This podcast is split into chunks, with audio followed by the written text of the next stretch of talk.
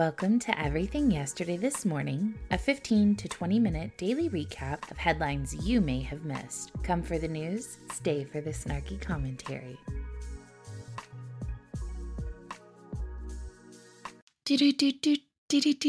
Good morning and welcome to Tuesday's edition of Everything Yesterday This Morning. I am your host, literally Heather. I'm sorry I'm coming to you guys a little bit later. I've had a couple things going on in the evenings the last couple days, so it has caused me to have to record in the morning versus uh, recording in the evening and having it release in the morning. So anyway, um, if you thought that it was odd that numerous politicians, including the President of the United States, took time out of their taxpayer funded schedule to visit motherland Ukraine I can't imagine how odd you would find it that our Treasury Secretary and former Federal Reserve President Janet Yellen is gal palling it up with Zelensky. Yellen's surprise visit was to solidify the U.S. commitment to financially support Kiev in its fight against Russian invaders as the second year of the war begins. Like, how much more solidification do we need to provide? Is that mattress not packed with cash hard enough? Has the big guy not gotten enough from his 10% cut? Yellen announced the transfer of $1.25 billion in aid to Ukraine as part of a new $9.9 billion package of civilian aid. That's with a B, folks. She said the United States cannot allow Ukraine to lose the war for economic reasons while it's succeeding on the battlefield. She said, I'm in Kiev to reaffirm our unwavering support of the Ukrainian people. Mr. Putin is counting on our global coalition's resolve to wane, which he thinks will give him the upper hand in the war, but he's wrong. As Biden said last week, America will stand with Ukraine for as long as it takes. First of all, I feel like you must have a mouse in your pocket as you parade around with this global coalition talk. The people of all of the countries your global coalition is pilfering and stealing from have had enough. The only people who want to continue this war are the ones benefiting from it. And massive newsflash the resolve is waning. It waned. It's fallen down under the bus and y'all have driven backwards and forwards over it, and the buzzards are picking it clean. The resolve is gone. Zelensky shared a video of Yellen arriving to meet him on his Telegram channel and said, quote, The United States has been powerfully supporting us since the first days of the war, not only with weapons, but also on the financial front. We really appreciate it. Thank you for systematic steps to increase sanctions pressure on the aggressor state.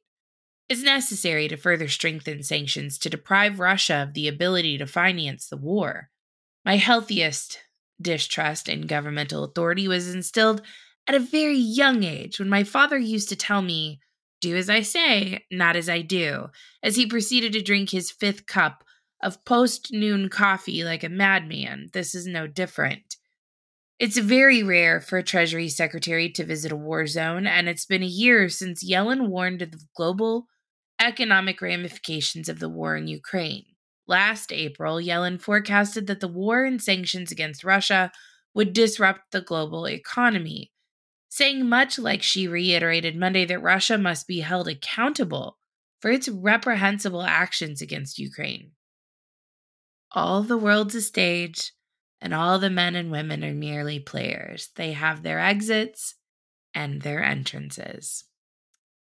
While Janet Yellen is hanging out in the United States of Ukraine, here in the United States of America, a hunger cliff is looming for millions of Americans, with 32 states set to slash food stamp benefits beginning on Wednesday.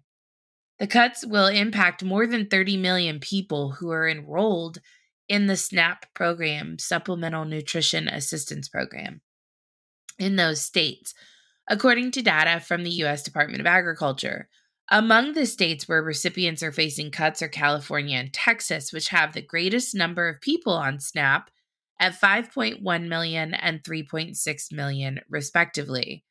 The reductions set to begin in March are due to end the so called emergency allotments, which bolstered food stamp benefits at the start of the pandemic, as Americans grappled with the massive disruption to the economy caused by the very government. Anyway, while the US is certainly on more stable footing than in 2020, households are now struggling with high food costs.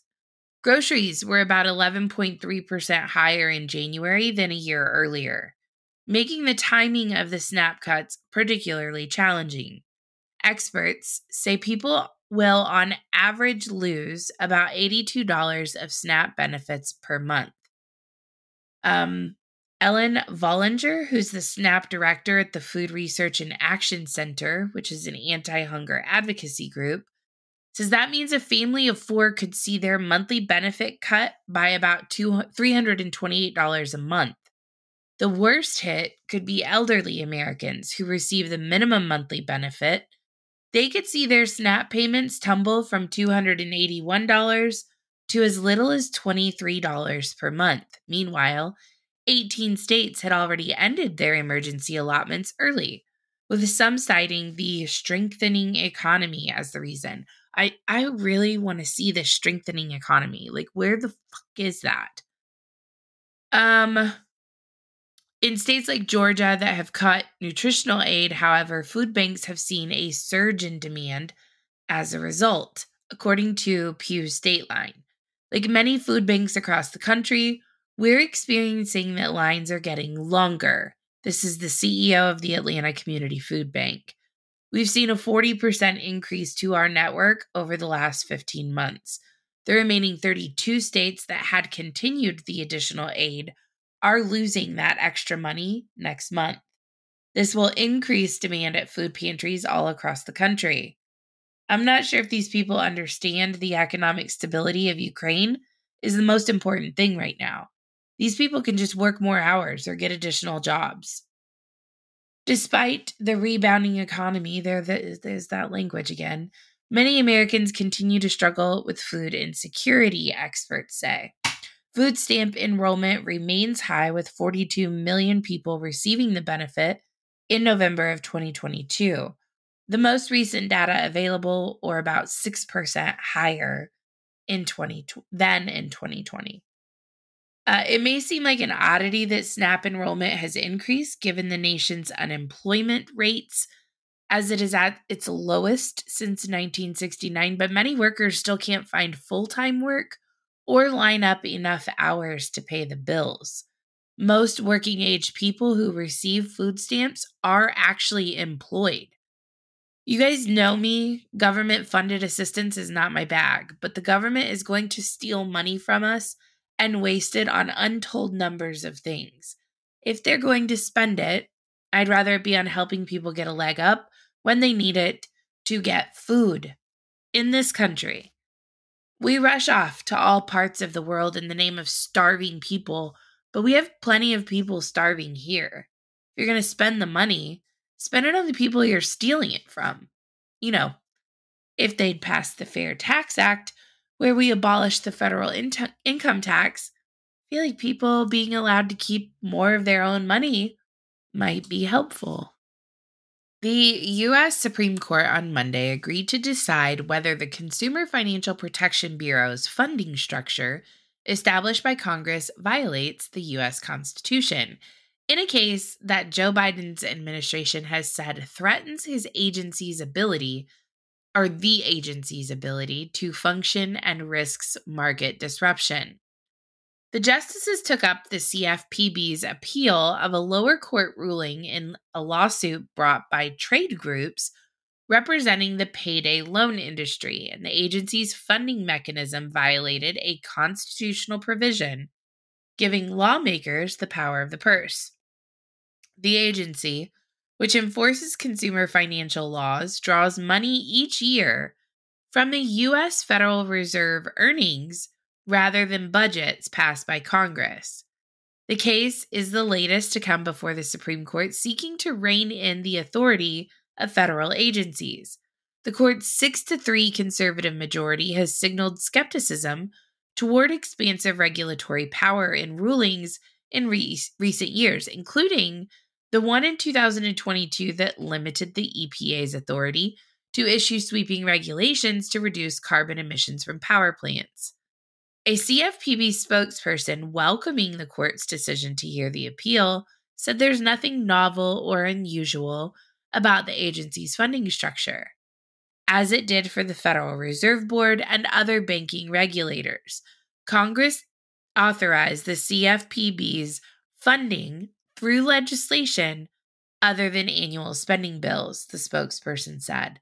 This type of funding is a vital part of the nation's financial regulatory system, providing stability and continuity for the agencies and the system as a whole. The justices will hear the case during the court's next term, which begins in October. Biden's administration has asked the case be heard in the court's current term.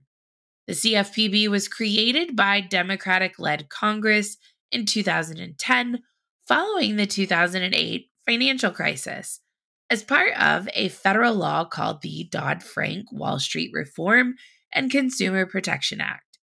Despite years of desperate attacks from Republicans and corporate lobbyists, the constitutionality of the CFPB and its funding structure have been upheld time and time again.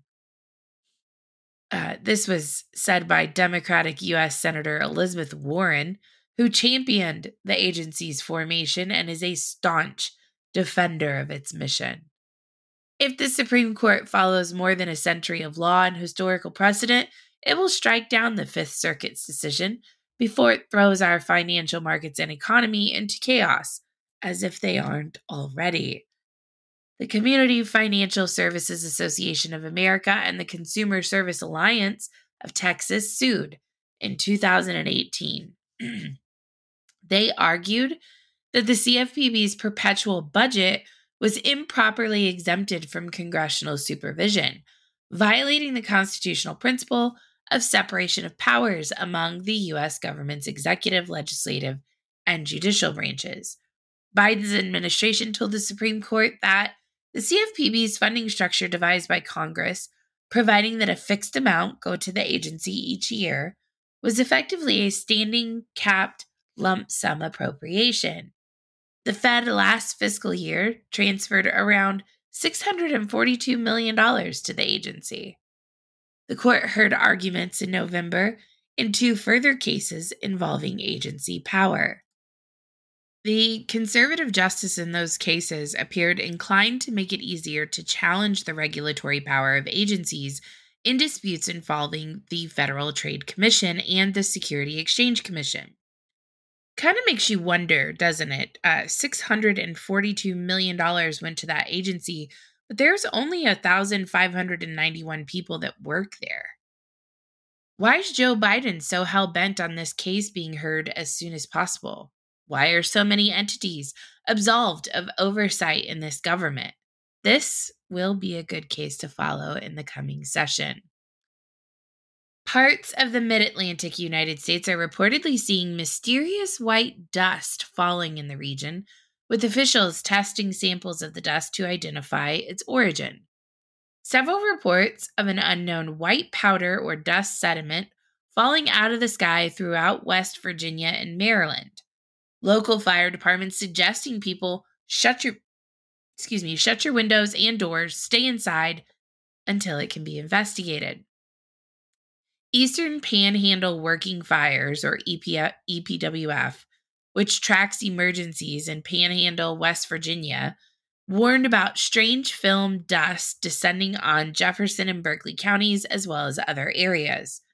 EPWF contacted the West Virginia Department of Environmental Protection, which warned citizens experiencing related issues to call 911 immediately.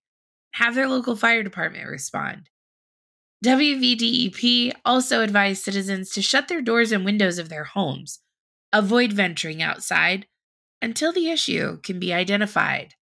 The WVDEP received reports late Thursday night about the dust and mobilized inspectors to the area to collect samples and identify potential sources. No obvious sources have been identified at this time. No shelter in place advisories have been issued for this area. Samples will be taken to the West Virginia Geological and Economics Survey in Morgantown to determine if the cause of the dust is related to recent dust storms in the Midwest. The dust residue on cars this morning has a pretty logical explanation, and that's dust kicked up from a dust storm in the plains a few days ago. Ryan Hanrahan, a meteorologist from Connecticut, said. As for the chemical chlorine like smell, I don't have an explanation for that, he said. I did smell it this morning here in West Hartford and it was pretty strong. It seems unlikely, though, that it's from the train derailment and fire in Ohio last week, as it would have dispersed quite a bit in the last 10 days. There are few professions in this world that can be wrong so frequently and still keep their job. Meteorologist is one of them, but you know, trust the science. Hidden deep in the recess of the news, the U.S. Marshal Service suffered a security breach over a week ago that compromises sensitive information. The affected system contains law enforcement sensitive information, including returns from legal process, administrative information, and personally identifiable information pertaining to subjects of U.S. Marshal investigation, third parties, and certain U.S. Marshal employees. The incident occurred February 17th when the Marshals Service discovered a ransomware and data exfiltration event affecting a standalone USMS system. The system was disconnected from the network, and the Justice Department began a forensic investigation. A senior law enforcement official familiar with the incident said the breach did not involve the database involving the WITSEC program, Witness Security Program, commonly known as the Witness Protection Program. The official said no one in the Witness Protection Program is in danger because of the breach. Nevertheless, the incident is significant, affecting law enforcement sensitive information pertaining to the subjects of Marshals' investigations. The official said the agency has been able to identify and develop a workaround so that it is able to continue operations and efforts to track down fugitives. Sounds like they need to be worried about the fugitives tracking them down at this point. Uh, North Korean leader Kim Jong un urged government officials to engineer a quote, fundamental transformation in agricultural production. Um, apparently, amid fears that the country's food shortage is worsening. Perhaps, and call me crazy, but spending all your money on weapons and military spending because you're a communist dictator hell bent on world domination doesn't bode well for the actual population of citizens that you have. Kim said hitting grain production targets this year was a top priority and emphasized the importance of stable agriculture production during the second day of the seventh enlarged plenary meeting of the Eighth Central Committee of the Workers' Party of Korea on Monday. The report did not elaborate on what measures North Korea would take, but Kim said the changes needed to happen over the next few years. Collective farms account for the vast majority of North Korea's agriculture, according to researchers. Such farms typically host multiple small farmers who produce crops with joint labor. I love the fluffy commie language. Collective farms, joint labor, you work for free for the people. Kim's remark comes amid reports of growing food shortages in the country, though North Korea has denied suggestions that it cannot provide for its citizens. Earlier this month, South Korea's unification ministry said that the food situation in North Korea seems to have deteriorated. The ministry said at the time that it was rare for North Korea to announce a special meeting on agriculture strategy which was slated for late February. In his address at Monday's meeting, Kim mentioned the importance of the growth of the agricultural productive forces in ensuring socialist construction.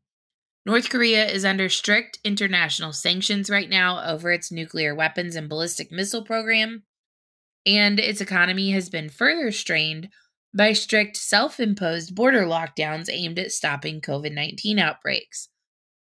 The full extent of the food shortages in North Korea is unclear, But in a January report, the US based 38 North Project said that food insecurity was at its worst since famines that devastated the country in the 90s. Food availability has likely fallen below the bare minimum with regard to human needs. North Korea's pursuit of self sufficiency means all of its grain is produced domestically, but that has left the country vulnerable.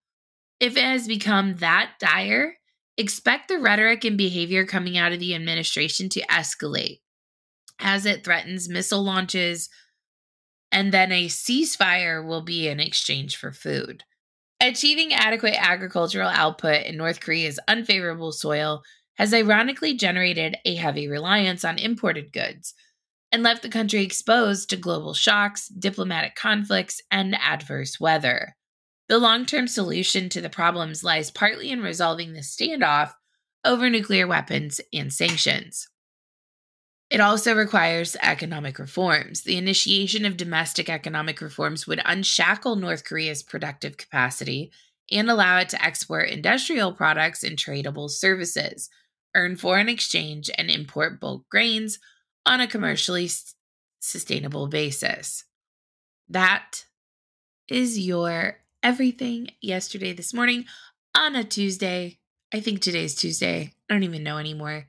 Um, I hope that you guys have a great day, and I will see you tomorrow.